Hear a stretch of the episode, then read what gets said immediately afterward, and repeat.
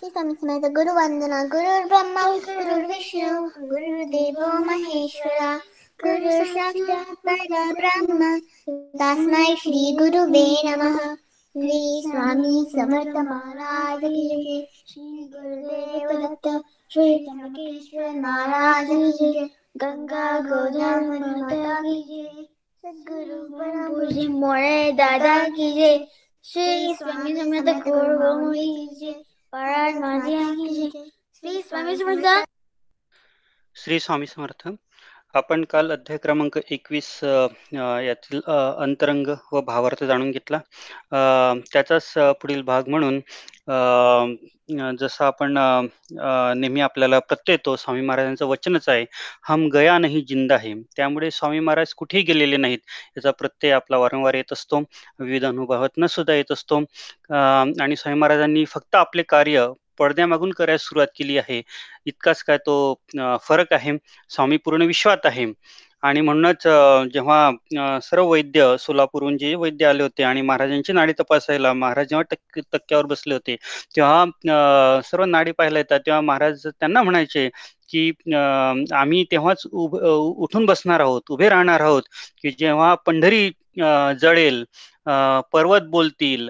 म्हणजे या गूढवचनाचा अर्थच असा होता की पुन्हा आम्ही येणार आहोत. म्हणजे विविध अवतार जे आहेत कल्की अवतार आणि नंतर युगाच्या शेवटी विविध अवतार जे असतात भगवान परमेश्वराचे आणि त्या पद्धतीने हे अवतार कार्य चालूच असतं. आणि म्हणून ह्या वचनाचा अर्थ सुद्धा तसा असतो. आणि काही सेवेकऱ्यांनी जसा आपल्याला आग्रह केला आहे त्या पद्धतीने आपण यात दोन अनुभव घेऊ की स्वामी महाराज समाधी समाधी घेतल्यानंतर सुद्धा स्वामी महाराजांनी सेवेकऱ्यांना कसं दर्शन दिलं त्यातील दोन अनुभव पटकन आपण जाणून घेऊ.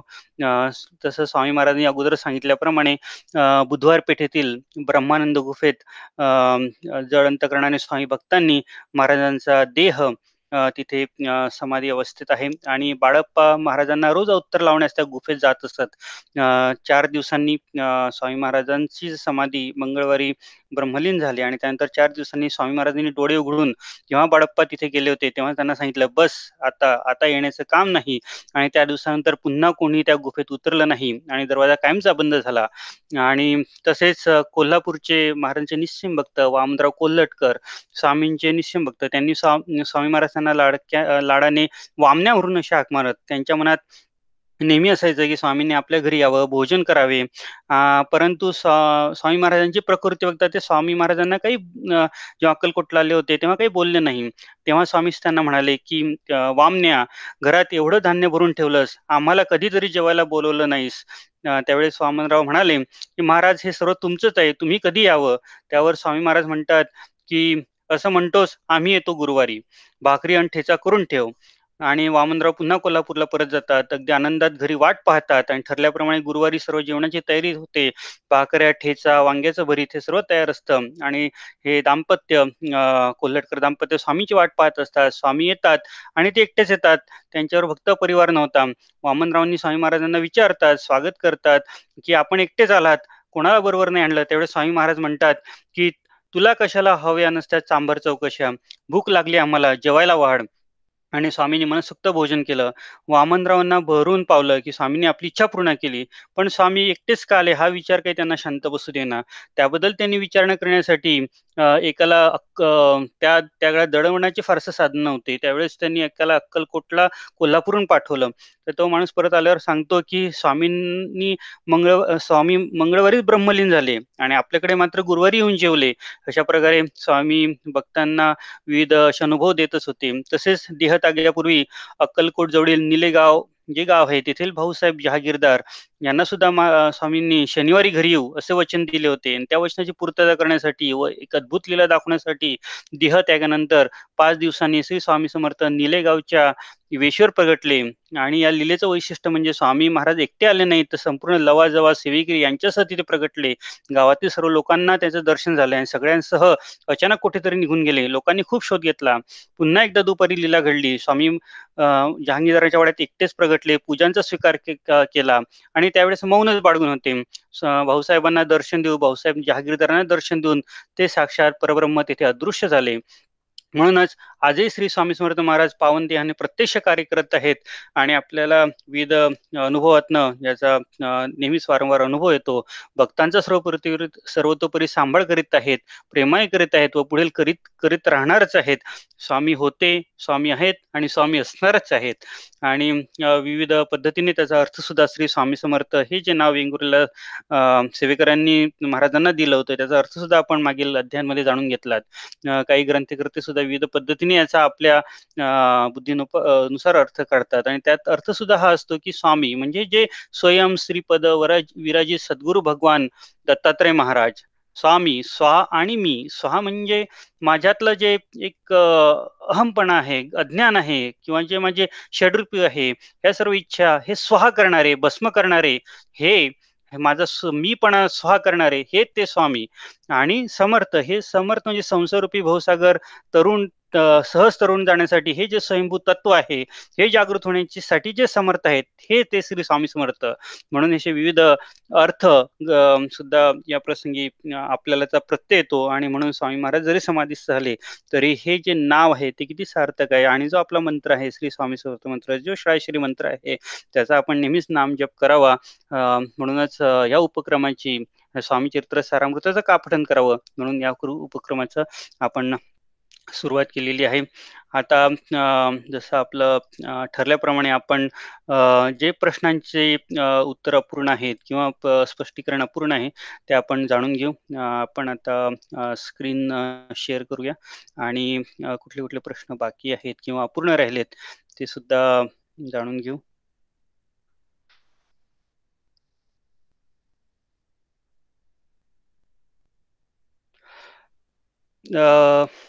आता पहिल्यांदा प्रश्न जो आले काही प्रश्नांची आपण उत्तर दिली आहेत. त्यामुळे ते मार्किंग तसं केलेलं आहे. एक प्रश्न आला होता की बेगमपूर बेगमपूर गावाचा उल्लेख इथे स्वामी चरित्रात आलेला आहे. बेगमपूर म्हणजे आताचे औरंगाबाद शहर का? आणि स्वामी तिथे किती काळ वास्तव्यास होते?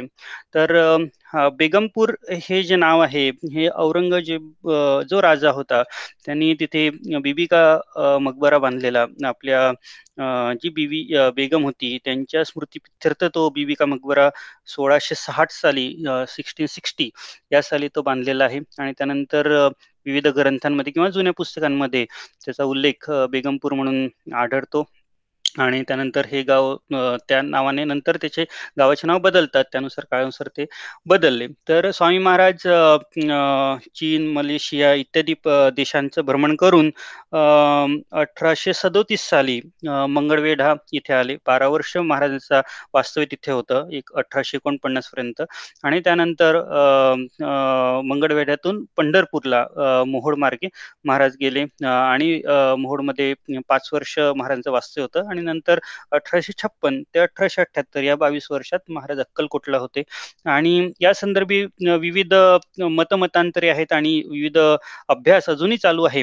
आणि स्कॉलर याचा अभ्यास करीत आहेत की महाराजांचा जो काळ होता त्यातलं जे साहित्य आहे ते फारसं उपलब्ध नाही आणि ती महाराजांची इच्छाही होती. कारण आधील अनुभव बघता आधील परमेश्वराची विविध अवतार बघतात परमेश्वर जो आहे काही संप्रदायापुरता किंवा काही विविध धर्मापुरताच लोकांनी आपल्या बुद्धीनुसार त्याचे संदर्भ ठरवून बंद करून ठेवले काही गोष्टी. काही गोष्ट सगळ्यांना उघड नाही. पण महाराजांचा अवतार हा सर्व धर्मियांसाठी आहे. मनुष्य नावाची एकच जात आहे एकच पंथ आहे त्या पद्धतीने होतात म्हणून महाराजांच्या इच्छेमुळेच हे सर्व काही घडून आलेलं आहे. म्हणून अजूनही स्कॉलर जे अभ्यास करतायत बऱ्याच दोनशे वर्षापासून तरी सुद्धा त्यांना थांगपत्ता पूर्ण ठोसपणे सांगता येत नाही.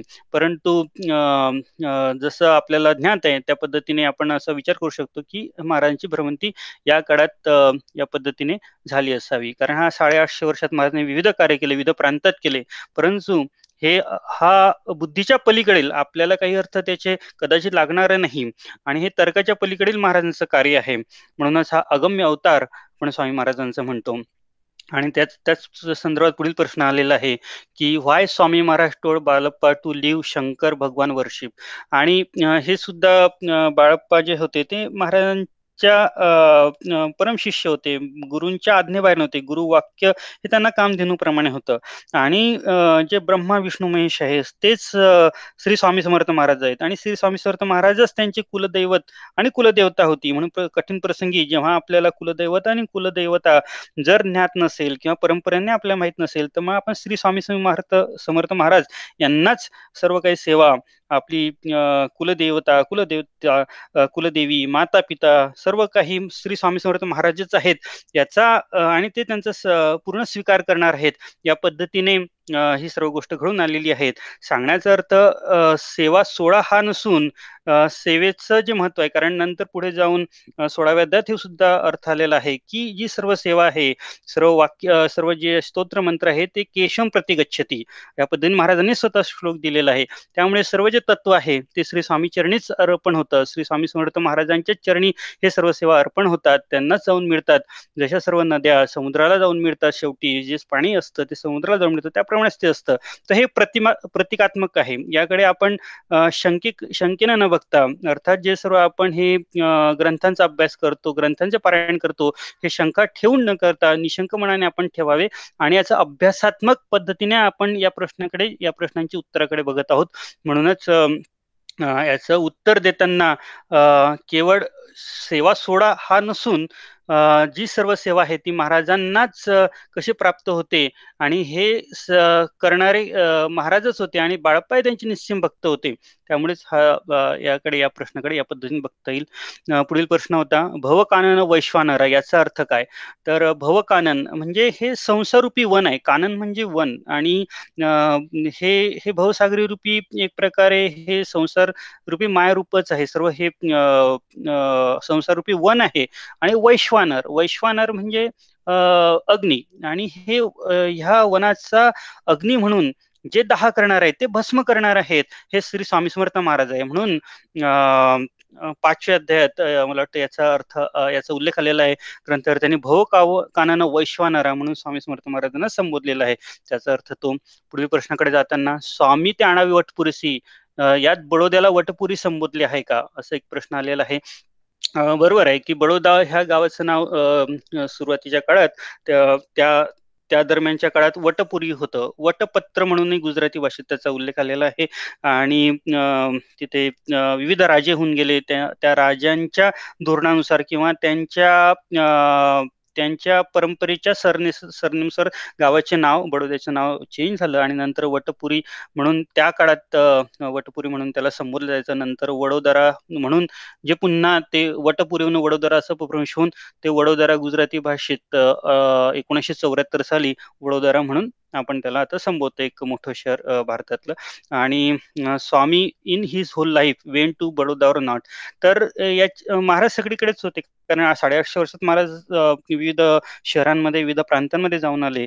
परंतु जो संदर्भ अध्याय क्रमांक पाच आणि सहा मध्ये आलेला आहे तो यासाठी आलेला आहे की भक्ती ती सगळ्यात महत्वाची आहे. अभक्ती असेल किती गुरुचरित्र पारायण केले तरी तात्यासाहेबांच्या आग्रहाला महाराज महाराज आग्रहानुसार महाराज कधीच बडोद्याला गेले नाही. कारण तिथे महत्वाचं वाक्यच आलेलं आहे त्या अध्यायांमध्ये. भावा विण सर्व व्यर्थ. आणि महाराजांनी सांगितलं होतं सोळापन्न सोळापन्न की तिथे भक्तीच नाही. तिथे मी जाणार नाही. मालोजी राज्य जे आहेत ते आमचे भक्त आहेत. हे राज्य आहेत. आमच्या याच्यानुसार आम्ही अक्कलकोटलाच राहणार आहोत. आणि अक्कलकोट म्हणजेच हे प्रज्ञापुरीची त्यावेळेस नाव. परंतु त्यानंतर ते अक्कलकोट दूर झालं. अक्कल म्हणजे अक्कलेचं कोट की जिथे आम्ही आहोत हेच हे अक्कलकोट आहेत. आणि महाराजांच्या इच्छेनुसारच हे सर्व काही घडून आलं. आणि नंतर आपण एक अनुभव सुद्धा सेवेकरांचा बघितला होता की जी मूर्ती गुरुपीठाला आहे ती बडोद्या येताना त्यावेळेस कशी चॅलेंजिंग परिस्थिती तयार झाली कशी आव्हान परिस्थिती तयार झाली आणि महाराज हम गया नाही जिंदा आहे या वाक्यानुसारच त्याची प्रचिती देत असते परंतु हे केवळ आपण अध्यात्म दृष्टीने त्याकडे बघावं. आणि आजही सेवा मार्गाचं श्री स्वामी समर्थ केंद्र बडोद्याला आहेत. परमपूज्य गुरु मौलीजी दिसून जाऊन आलेले आहेत आणि विविध दौरे सुद्धा त्या प्रसंगी झालेले आहेत आणि इतर सर्व कार्य आपलं चालू आहे. म्हणून जायचं त्या शहरात जायचं किंवा त्या स्थानी जायचं की नाही हा महाराजांचा अधिकार आहे. त्याकडे आपण अधिक खोला किंवा तर्क वितर्क न करता केवळ जो त्याचा गाव आहे तो समजून घेऊन त्या अध्यायाचा त्या अध्यायाकडे आपण बघूया. अर्थात हे सर्व प्रश्न आपण अभ्यासमक दृष्टीने पाहत आहोत. त्यात शंका असण्याचं कारणच नसा नाही आहे हे आपणही जाणतो. पुढील प्रश्नाचं उत्तर आपण दिलेलं आहे. सद्गुरु रिचेस वन टू भगवंत हे घेतलेलं आहे. नंतर जे पूर्वी प्रश्न हे सुद्धा आलेला आहे. ग्रंथाचे शुद्धीकरण म्हणजे काय? तर हे सुद्धा आपण सतराव्या जेव्हा द्यायला की ते अकराशे पन्नास श्लोकी जे स्वामीचरित सारामृत आहे त्याचं व्यवस्थित शुद्धीकरण करून नंतर आता जो आपण सातशे श्लोकी वाच वाचतो स्वामी सुतांचा जो संदर्भ आहे तो सत सतराव्या चॅप्टरमध्ये आलाय. त्यावेळेस आपण ग्रंथाचं शुद्धीकरण म्हणून जाणून घेतलं. तसंच हे आता जे भागवत आपलं प्रकाशित झालं सातशे श्लोकी हे सुद्धा एक प्रकारे शुद्धीकरणच आहे. कारण आता कालमानानुसार वेळेनुसार कलियुगाच्या गतीनुसार कारण आधी जो भागवत ग्रंथ होता तो वाचण्यात एक वर्ष लागायचा. एकनाथी भागवत जे आहे फार महत्वाचं आणि विविध अर्थ त्यात आहे.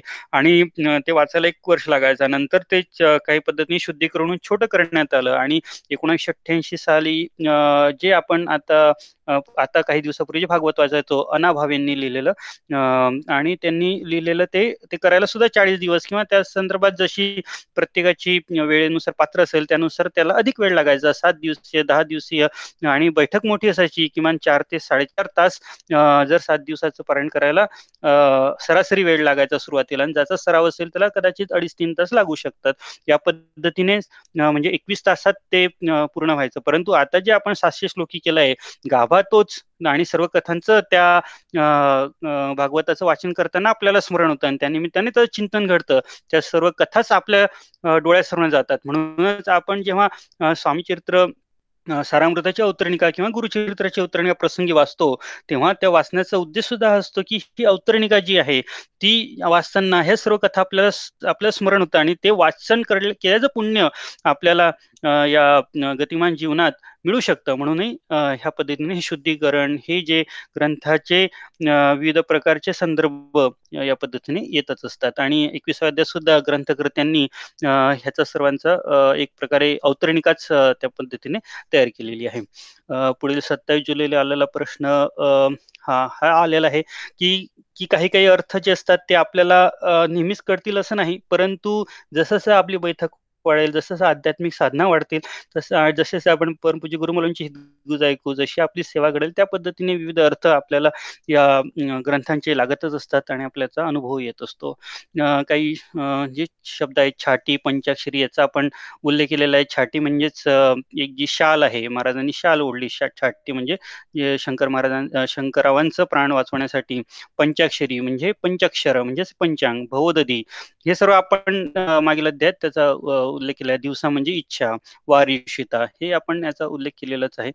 किल्ला बांधून राहावे पाऱ्याची वीट हे सर्व आपण त्या ग्रंथात त्याचा उल्लेख केलेला आहे. मोर पाखरा मोर पाखरा. म्हणजेच हे जे मोर आहे हा एक अतिशय पवित्र पक्षी म्हणून विविध ग्रंथांमध्ये उल्लेख आहे. जे कार्तिक स्वामी आहे त्यांचं सुद्धा वाहन आहे. लक्ष्मीसाठी सुद्धा लक्ष्मी सुद्धा मोरपीस घेऊन हातात आपण बऱ्याच वेळा त्यांची प्रतिमा पण बघितली असेल.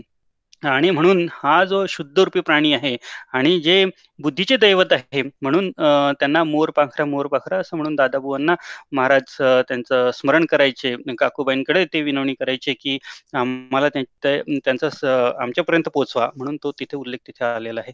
अष्टभाव हा यावरती सुद्धा आपण विवेचन केलं. हीन आपले प्रार्थना भोग भोगवी दारुण म्हणजेच जे बाळप्पा अकराव्या अध्यातलं हे वाक्य आहे हीन आपले प्रार्थना भोग भोगी दारुण म्हणजे बाळप्पा गाणगापूरला भरपूर सेवा करतात आणि त्या सेवेच्या प्रसंगी त्यांना असं वाटतं की गुरुचरण आपल्याला लाभतील की नाही? म्हणून ते म्हणतात ही ना आपले प्राक्तन. प्राक्तन म्हणजे आपलं नशीब.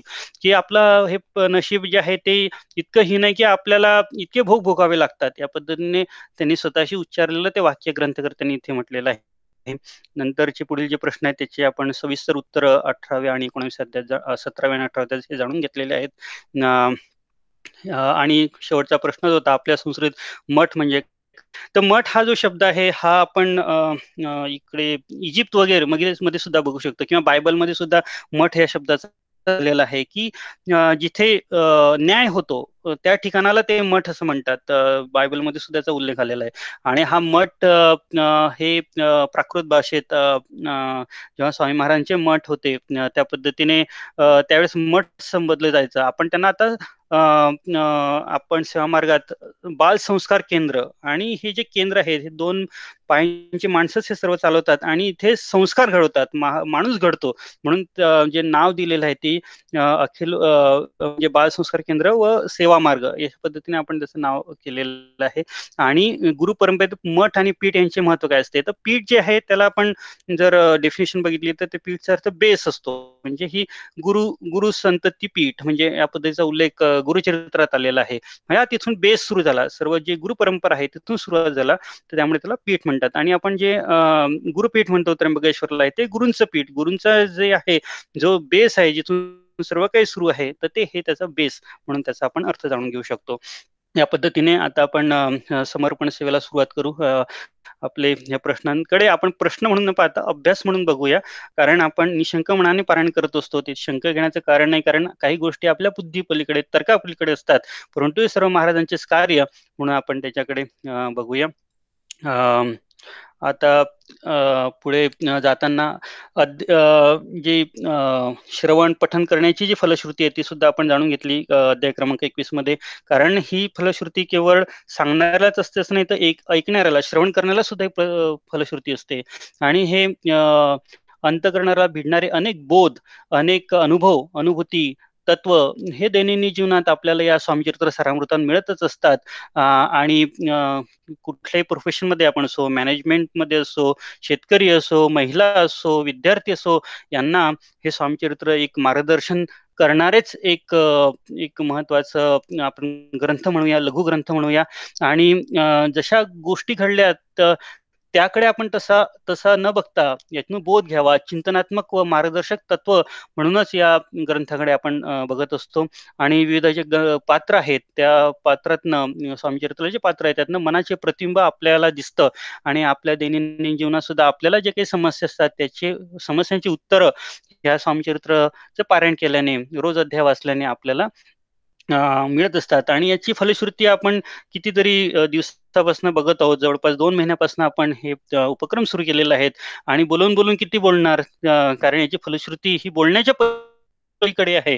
आणि हा आपला एक अल्पसा प्रयत्न होता सारामृताची गोळी लागावी म्हणून प्रतिनिधिक स्वरूपात आपण याचं विवेचन किंवा विवेचन म्हणण्यापेक्षा याचा भावार्थ आपण जाणून घेतला.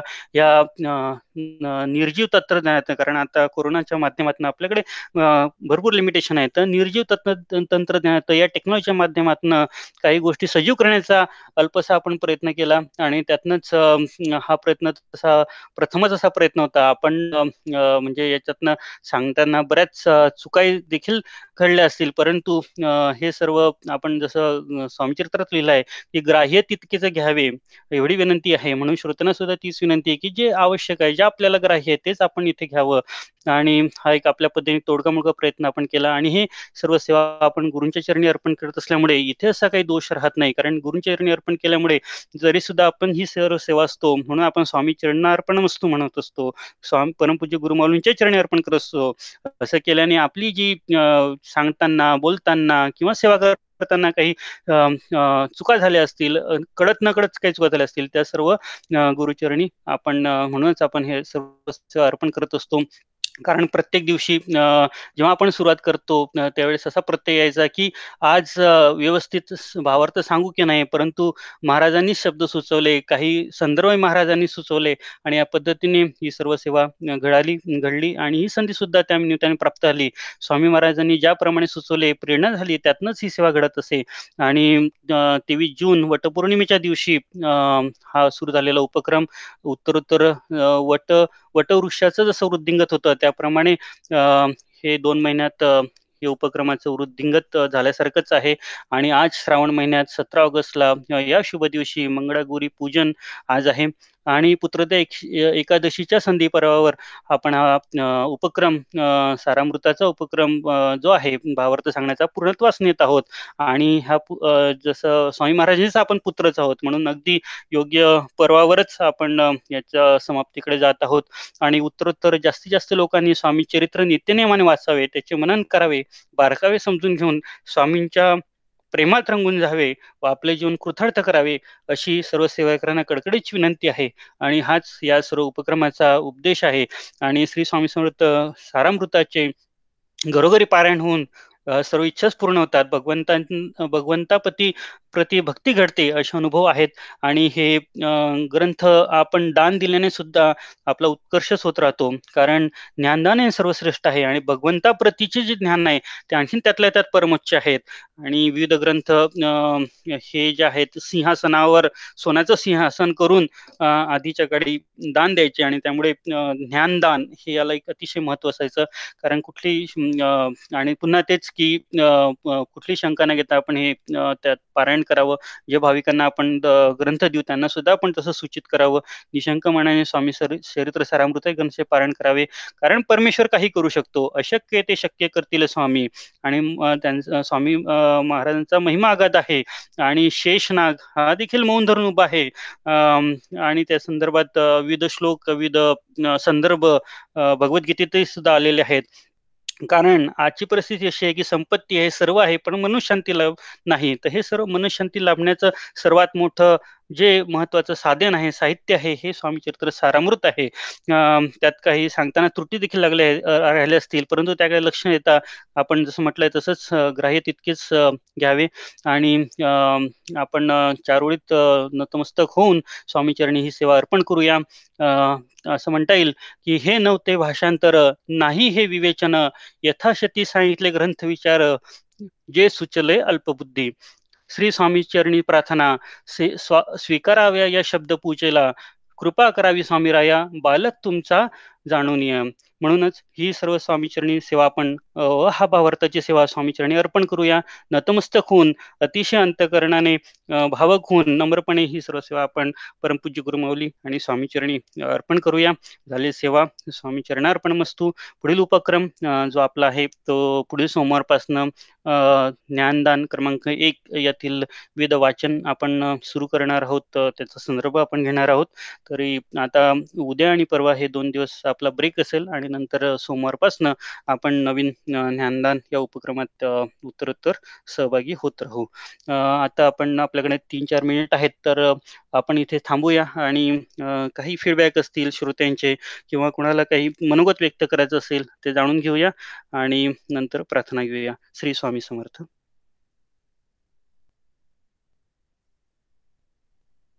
हो, श्री स्वामी समर्थ. कोणाला मनोगत व्यक्त करायचं असेल फीडबॅक द्यायचा असेल तर ते नक्कीच सांगू शकतो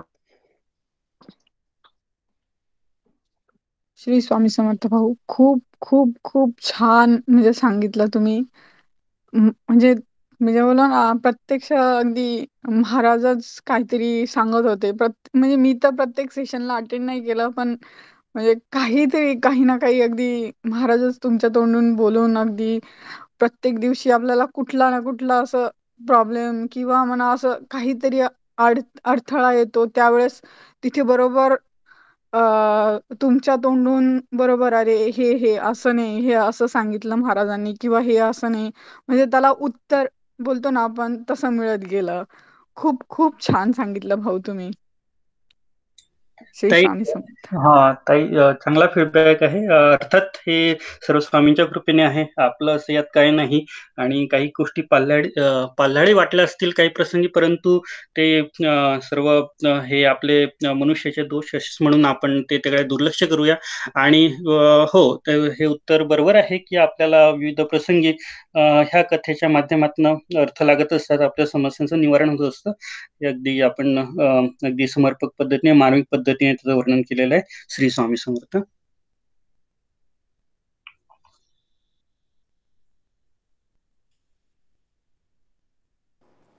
श्री स्वामी समर्थ मंगेश भाऊ.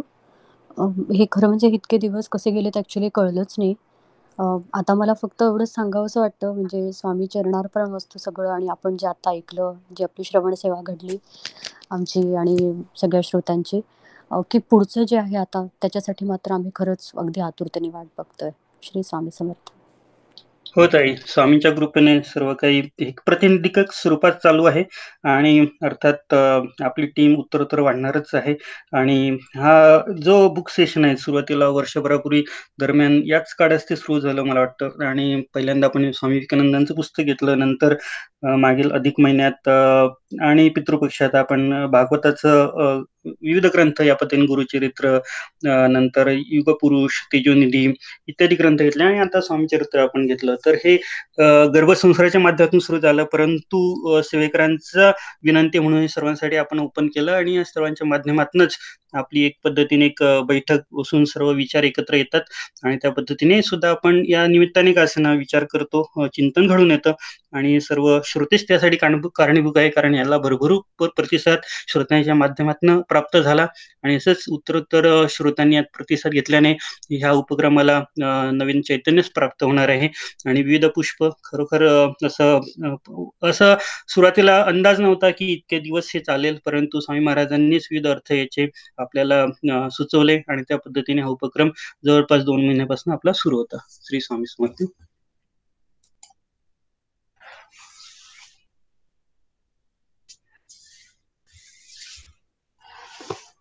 मला एक गोष्ट सांगावीशी वाटते, की मा मी पहिले कधी पण अ, सेवेमध्ये बोलायचे तर माझ्या तोंडात असं नेहमी यायचं, की मी नवीन सेवेकरी आहे, नवीन सेवेकरी आहे. मला माहिती नाही आणि अ, या सेशनमध्ये नेहमी असं ऐकण्यात आलं, की नवं-जुनं असं काही नाही. सगळे सारखे आहेत महाराजांसाठी आणि ती खूप मोठी गोष्ट आहे. हो बरोबर आहे आणि आपण सुद्धा आपलं अंतकरण हेलावून निघतं काही प्रसंग आणि काही अतिशय हृदयद्रावक आहे आणि आपला कंठ सुद्धा भरून येतो. हे अगदी बरोबर आहे. महाराजांपुढे जुनं नवीन कोणी नसून जशी ज्याची भक्ती जशी ज्याची पात्रता ते महाराज ठरवतील. आपण त्यात कोण ठरवणार आहे? आणि हे ग्रंथकर्त्यांनी सुद्धा सतराव्या अध्यायात व्यवस्थित आपल्याला समजून सांगितलेलं आहे. आणि त्यातनं असे बोधही आपल्याला मिळतच असतात. श्री स्वामी समर्थ.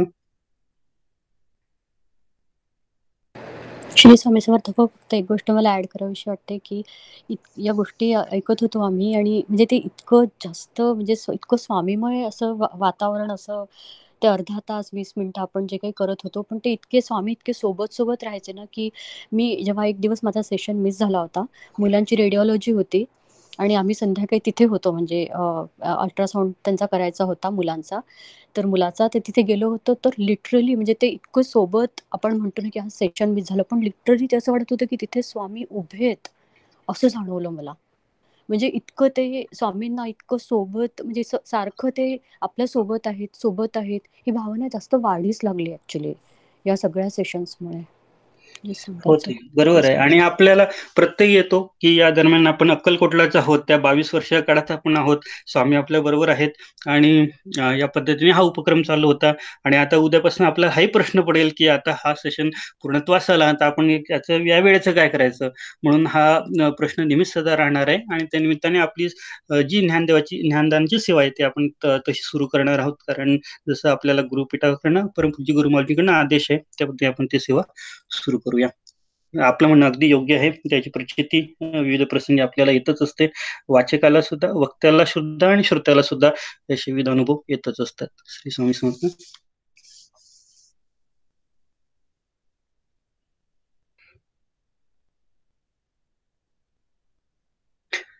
ठीक आहे. तर मला वाटतं आपली आता वेळ होत आलेली आहे. आपली या- हा बोला. बोला. गुरुवंदना घेण्यासाठी कोणी आहेत का मग मुलं?